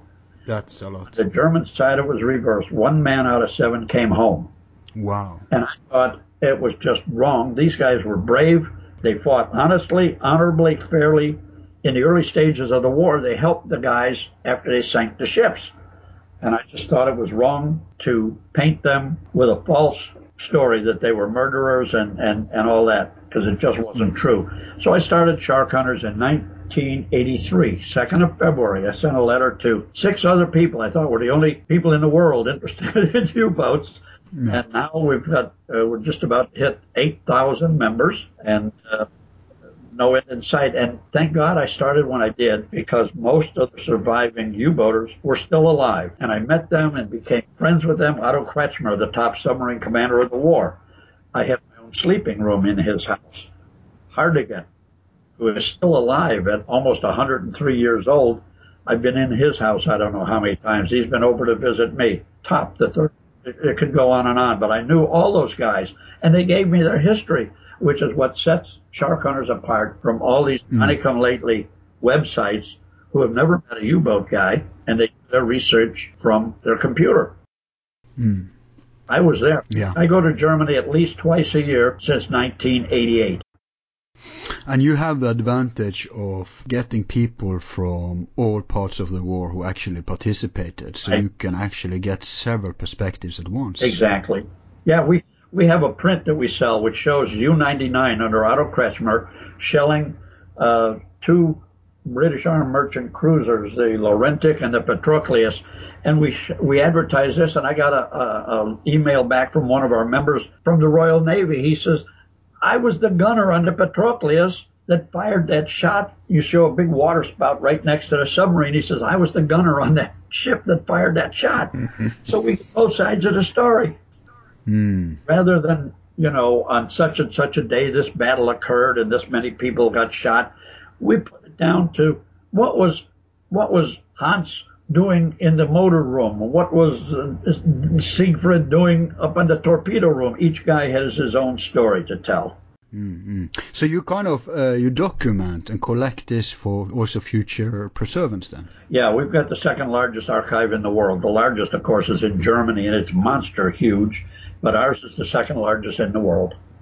Wow. Yeah, I know. We had to buy the house next door to put all this stuff into. We got 5,000 books over there. We've got about Jeez. I don't know how many tens of thousands of pages of files and photographs. I, I hope you're digitalizing it uh, because it's so vulnerable when it's on paper. It is. Yeah. yeah, and and you're absolutely correct. I'm going to get in contact with a university and have them I'll give them all the original documents, but they have to digitize it for mm-hmm. me first. Clever.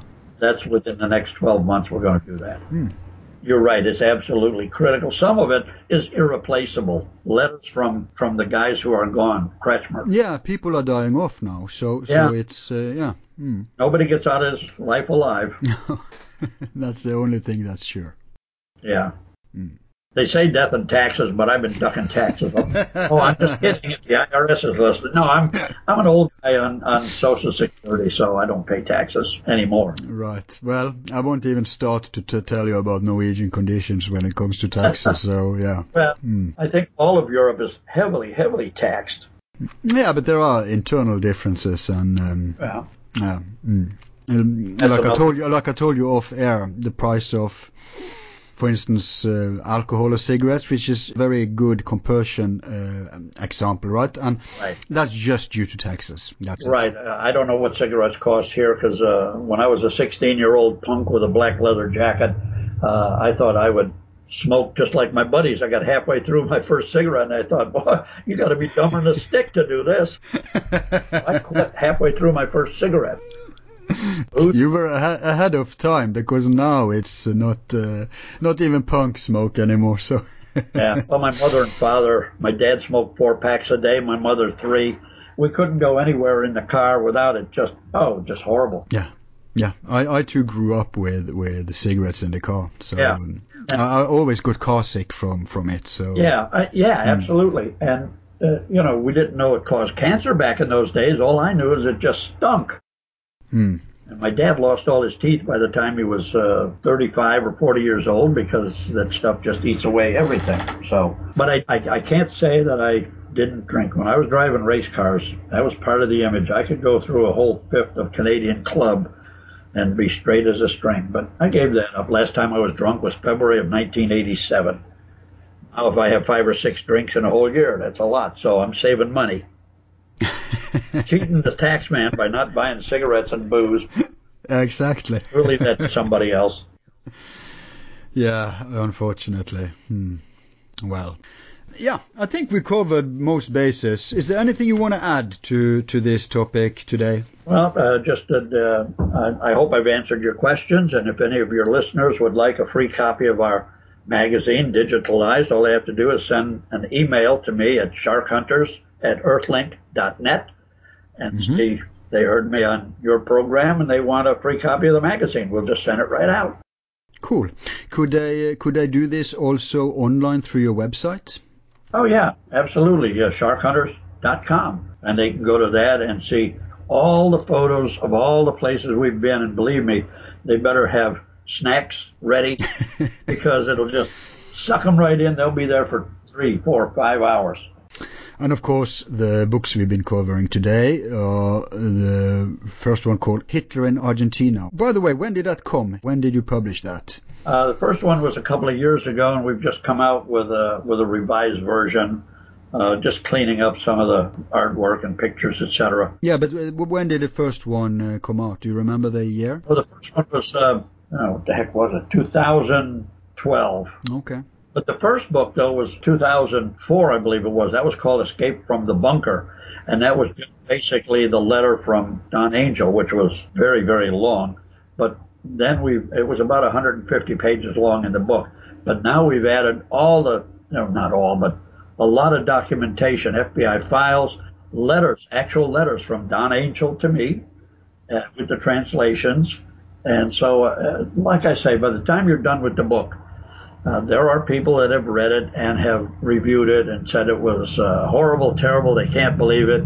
Well, those people, you know, got their head up in a dark and smelly place. And uh, if they still want to believe that Hitler committed suicide after they've read all the facts that's in the book, obviously they still believe some fat guy in a red suit is going to come down the chimney on Christmas Eve. Yeah, but that's the buzzword there. That's belief, because that's what it's about. If you do not take heed of the facts, it's just belief. Now, that means that you actually have three books. Uh, you have the first one, Escape from the Bunker. Uh, the second one, Hitler in Argentina. Yeah. And the third one, Hitler and the Secret Alliance. Now, I asked you about when the Hitler in Argentina book came out because you know that an avalanche of Hitler escape books came out about that time, around 2000. and- my book came out. Yeah, a lot of their stuff reads just like my book. But your first book were way before that avalanche. The first book, Escape from the Bunker, Yeah. was back in in the mid 2000s. And that means you were. It was before the skull was verified in Right. 2009. Well, not only that, Al, we published what was Escape from the Bunker. We published that in serial form in my magazine from 1987 onward. So, you know, what, 30 years ago we came out with that. Yeah. So that's that's pretty early. Yeah.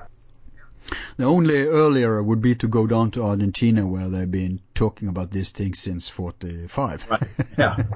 but somehow it never, it was never taken serious uh, by the Western media or academics. Right, because we weren't supposed to know the true story. And it wasn't. Yeah, but that's changing. Well, yeah, it's changing now because there's so much pressure and because the FBI files are released. And like I say, it was one of our guys who got them released. Was it through a Freedom of Information Act? Well, I don't know what he went through, but uh, he found them about six or seven years ago, and he went to the. Uh, no, he it wasn't freedom. He's a police officer, and he went into the National Archives and was going through all that stuff, and found box after box after box of files that the archivists didn't even know they had, and Ah. went to uh, the proper authorities and got them declassed and sent Wow. copies of them. We got, we got. You wouldn't believe my office and the office next door. Geez, it looks like a bomb went off in the public library. There's piles of paper every which way. Hmm, that's great. Maybe I should have it digitized. What do you think?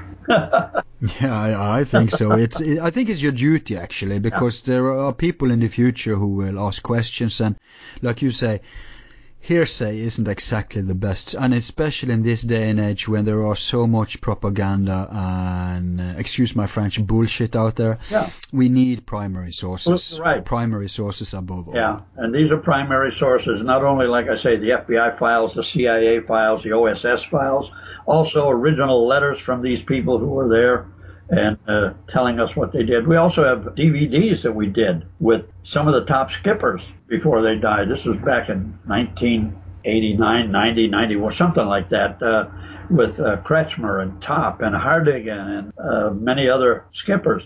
They sat down and they talked to us. We asked them questions and they talked to us. You can't get this kind of stuff anymore because they're well, because sadly they're all dead except Hardegen, Hmm. and he's come up to 103. He doesn't talk to people anymore. Are these DVDs uh, for internal purposes, or do you sell them to We sell them. Yeah, that's on the that's on our website. Go go to our website Okay. and click under store, and they're supposedly playable anywhere in the world. If you go to his website, you get free stuff, you get articles, you get pictures, and you can also, for those of you who are into war history, it's probably a gold mine of information. Not just what we talked about today, but all aspects of, of this. Ain't that so? all sorts of stuff. You bet. Even some stuff about the Flyboys, because a lot of the Flyboys were were members too. We had a, a- group called Eagle Hunters, but uh, we lost the editor, so I just kind of merged that into Shark Hunters. And uh, Ah. the, the the greatest fighter pilot ever, uh, Erich Hartmann, was a member until he died. Adolf Galland, the third most successful fighter pilot, Günter Rall. I was in his house in Germany. He was a funny guy, and he spoke perfect English. And uh, signed, we have hand signed uh, art prints that are signed by men who who made their names in history, who are no longer with us. Just a wonderful bunch of people, honorable, honorable men, both sides. Because I was wondering, why would you, as a flyboy yourself, have the Navy perspective? But if you have Eagle Hunters integrated, it makes more sense. Yeah. Yeah, that's correct. Yeah. And uh, well, uh, I also got involved in the water part because I was with the Coast Guard Auxiliary for 12 years. I wound up being a flotilla commander. No RAF members? Say again. RAF, RAF, uh, the English uh, flyboys. RAF, uh, not anymore. They're all dead. And the last, the last surviving man who won the Victoria Cross with the uh, Royal Navy, he he passed away a while ago. He was a member. Yeah, cocky little, cocky little guy. Some years ago, he looked like Colonel Whitehead with the with the white beard and all that. You know, very proper. and uh, oh hell, this was 20, 25 years ago. I introduced him to some beautiful young ladies at some show we were at, uh, an expedition or whatever. And I said, okay, you owe me. He says, I owe you nothing. They would have found me anyhow. Okay, whatever you say, pal. That's not the attitude. Yeah, Tom, Tommy Gould was his name. G O U L D. Tommy Gould. And, uh, Right. uh, he won his Victoria Cross because a German bomb hit his submarine but didn't detonate and was stuck in the wooden deck. And he got the bomb. I think it was a, a small anti-personnel bomb. He got the bomb onto his stomach and wiggled over to the side of the submarine and rolled it over the side. Oh, I bet you have many exciting personal war uh, history Yeah, memories stored up there. Those guys lived a life that we'll never see again in our lifetime. You know, fighter pilots who actually saw the enemy through his spinning propeller. No, now they fly up there and, and the radar says fire. So they fire and they turn around and go home and have No, no, no, no. You're wrong. Today they sit in in a room and play computer games, uh, remotely Yeah. controlled. Yeah. Uh, in, in Denver, that's where they have the, the headquarters for the drone guys. Yeah, that's true. True. So we'll never see a pilot again that has 352 kills like, like Bubi Hartmann or 275 like Gunter Rall. Or risking their lives. Every day, every time they went up. So, yeah, they had, you'll pardon my French, they had balls. They were tough guys. yeah, yeah. But they didn't know they were doing anything extraordinary. They were just doing what they were supposed. And quite frankly, the fighter pilots I knew back in those days, they loved it. They had fun. Hmm. And I think uh, we should be thankful of them because otherwise we all would probably have German accents today if it wasn't for these guys. Well, over in your area, yeah, but the idea that Hitler was going to invade the United States, no, that's total baloney. Oh, I've seen I've seen plans from, but that was before the war. No, I think it was a plan to nuke uh, Manhattan or something. Haven't you heard about that? Well, It's out now with a. I've heard about that, but Yeah. I'm not an expert on that. So I think we've just set a new lim- uh, record for your uh, for your show. No, actually not, but uh, it will be edited, so oh, well. she'll make this conversation much more tidy. Well, of course. Yes. Harry, thanks a lot for coming on. That was my pleasure, Al. Oh, my too. And this depths of insight into the matter. Very appreciated. And I think our listeners too will realize that we're dealing with, with primary sources here. So go get this book, people. So thank you for coming on. All right. You have a great day. And one of these days I'll get up to Norway and we'll have a beer. we'll take you on your word.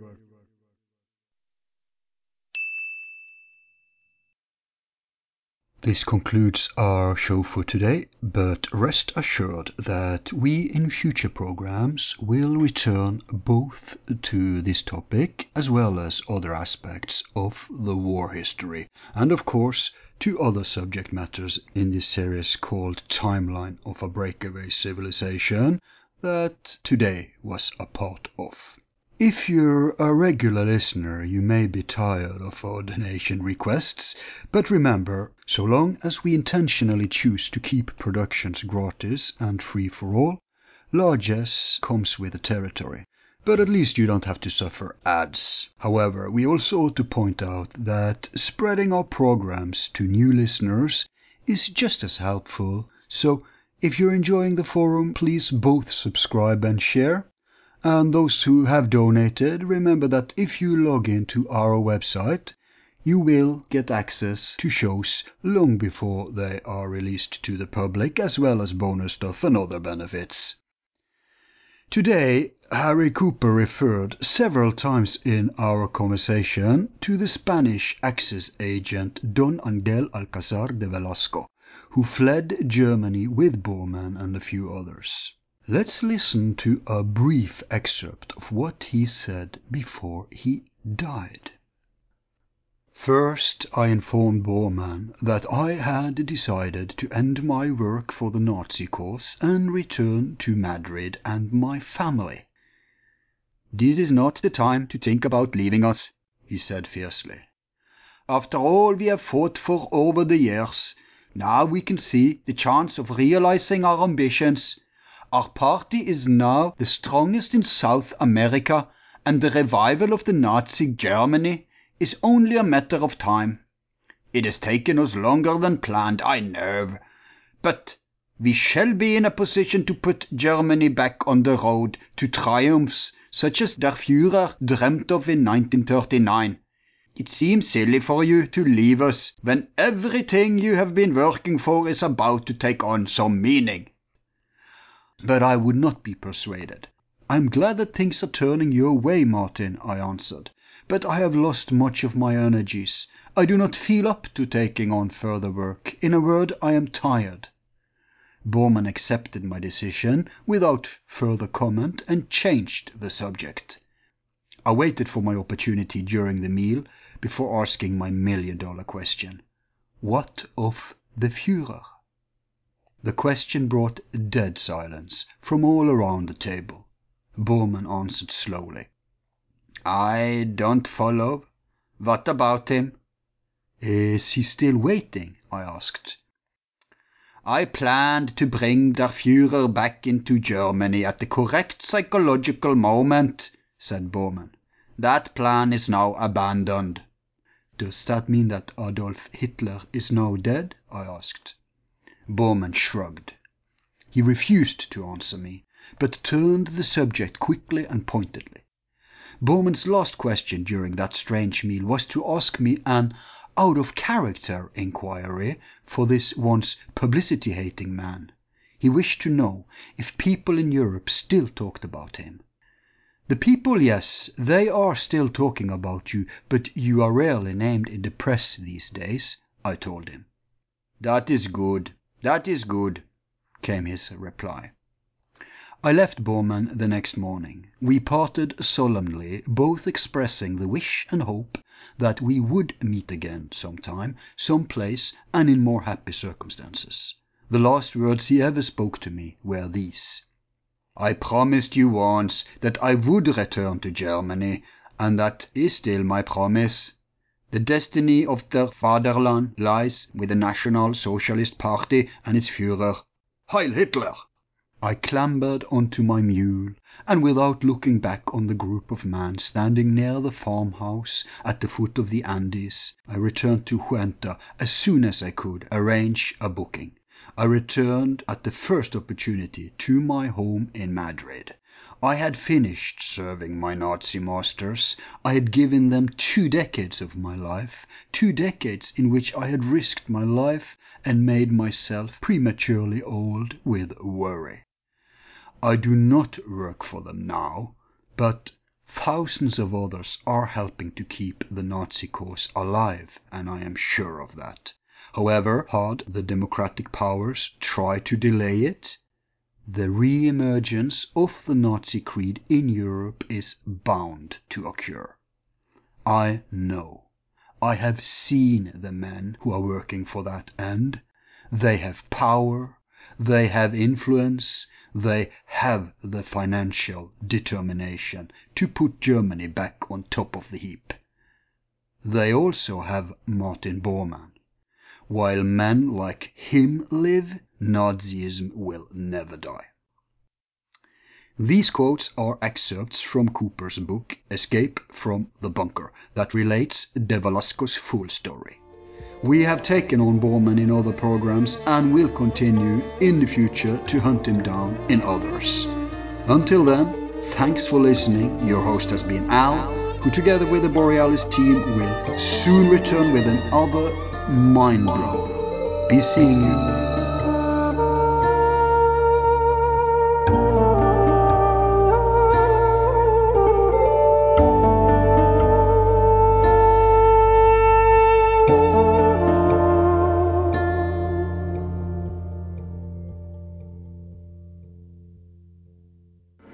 number one.